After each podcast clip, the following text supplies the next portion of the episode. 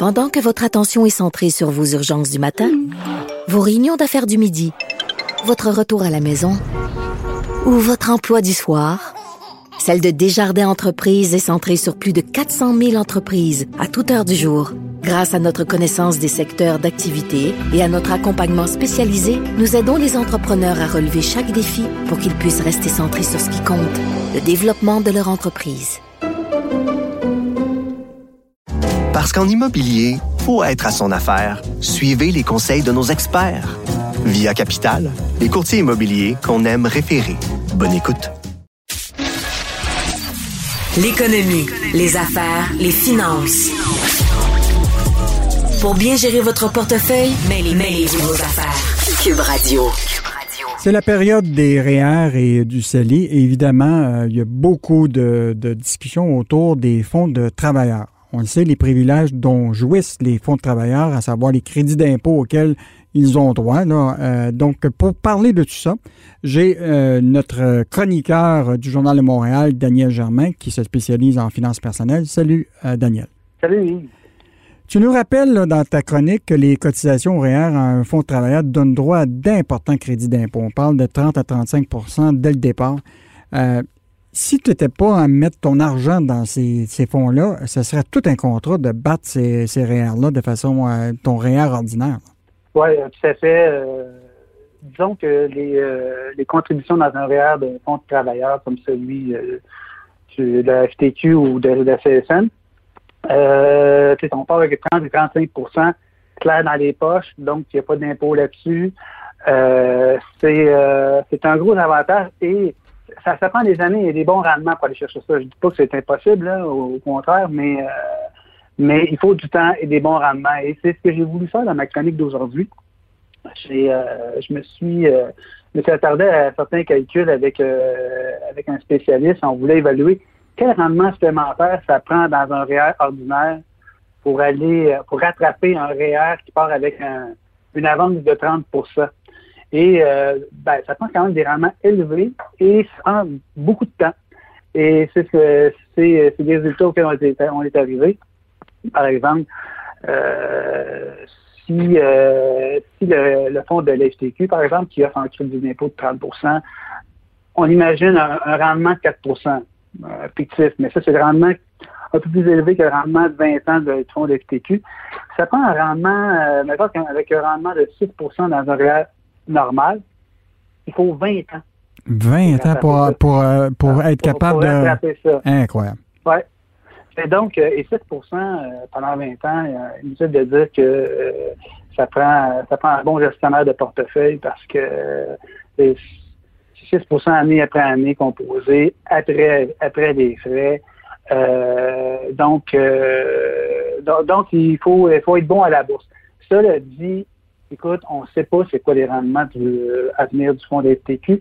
Dans les années 2000, en 2000 et 2010, les rendements du fonds d'FTQ étaient de 0,06% hmm. euh, donc, euh, c'est pour ça, à cette époque-là, que les, les, conseillers nous disaient, écoute, mets de l'argent dans, les fonds euh, de travail juste quand tu es près de la retraite, parce que les rendements sont pas assez bons, mais tu vas avoir ton 30 Mais depuis 2010 jusqu'à aujourd'hui, les rendements sur 10 ans sont de 7% Puis le dernier, pas, le dernier, le rendement, c'était à 11% Oui, c'est des rendements assez, assez élevés. Il faut dire que aussi, euh, comme ils ont, eu une grosse drop à la fin des années 2010, ils ont profité d'un rebond de, l'économie euh, dans les années suivantes. Mais on n'a aucune idée de ce qui va se passer dans les années à venir, là, euh, avec l'état de l'économie, dans les PME. On sait que le fonds investit beaucoup dans, les PME du Québec. On verra ce que ça va donner, mais toujours est-il que quand on part avec 30% qui est garanti, lui, c'est sûr que tu l'as, ton 30% alors que la bourse ne te, garantit rien. donc, euh, je trouve que ça reste quand même des bons placements. Mais bon, il n'y a pas juste, pas juste du bon non plus. Mais hmm. ben là, ce que je comprends, c'est qu'il y a beaucoup d'avantages. Euh, écoute, déjà au niveau du, rendement, puis c'est quand même intéressant. Tu attendre 20 ans pour avoir un rendement hmm. similaire. Euh, mais y a-tu des, inconvénients à mettre tout son argent dans les fonds de travailleurs ou, ben, ben, d'abord, il y a des limites. Hein. On ne peut pas mettre tout son argent dans les fonds de travailleurs. On peut juste mettre 5 000 dans un fonds de travailleurs par année. Et puis, les fonds de travailleurs eux-mêmes sont plafonnés. tu vois, le, fonds, le fonds de solidarité ne prend plus des, de, de, de cotisation forfaitaire depuis la semaine dernière. Le fonds est fermé pour la période réelle 2020. Et euh, c'est comme ça depuis quelques années. Là, euh, cette année, ça a fermé un peu plus tard que l'année dernière. L'année dernière, c'était avant, avant la, fin de l'année. Euh, donc, euh, il y a cet élément-là, mais aussi, c'est que ton argent, il est comme immobilisé dans le fond. Hein. On ne peut pas redéployer son argent en fonction de, de ce qu'on peut observer sur les marchés boursiers. Un investisseur n'aimera pas ça parce que ton argent est comme figé là. Mhm. Quelqu'un qui est bon à la bourse et qui aime investir et qui, aime suivre l'économie, il va toujours préférer se passer de ce 30 %-là et aller battre, tenter de battre ça en faisant ses investissements lui-même. Évidemment, on le veut aussi. Euh, continue, euh, peut-être ta question. Non, mais moi, je voulais juste te, revenir sur peut-être une idée. Là. À un moment, ça avait circulé l'idée que la caisse de dépôt, qui est quand même le, bas de laine des Québécois, là, il y a les fonds de travailleurs, mais pourquoi on n'aurait pas un exemple de fonds euh, de l'indice de la caisse, où que les Québécois pourraient mettre de l'argent là-dedans et avoir un crédit d'impôt, puis profiter aussi des rendements que la caisse offre? ce serait pas une bonne idée, ça, d'avoir un, un fonds caisse de dépôt? Ben, en fait, euh, on profite déjà d'un fonds de caisse de dépôt avec le régime de retraite, euh, la Régie des rares du Québec. Notre argent est investi à la caisse de dépôt.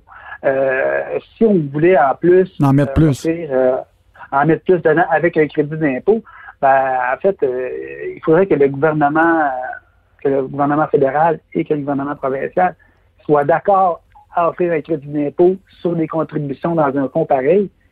Inutile de dire qu'en ce moment, je pense pas que les gouvernements vont faire des cadeaux fiscaux à une époque où ils vont pouvoir chercher des revenus.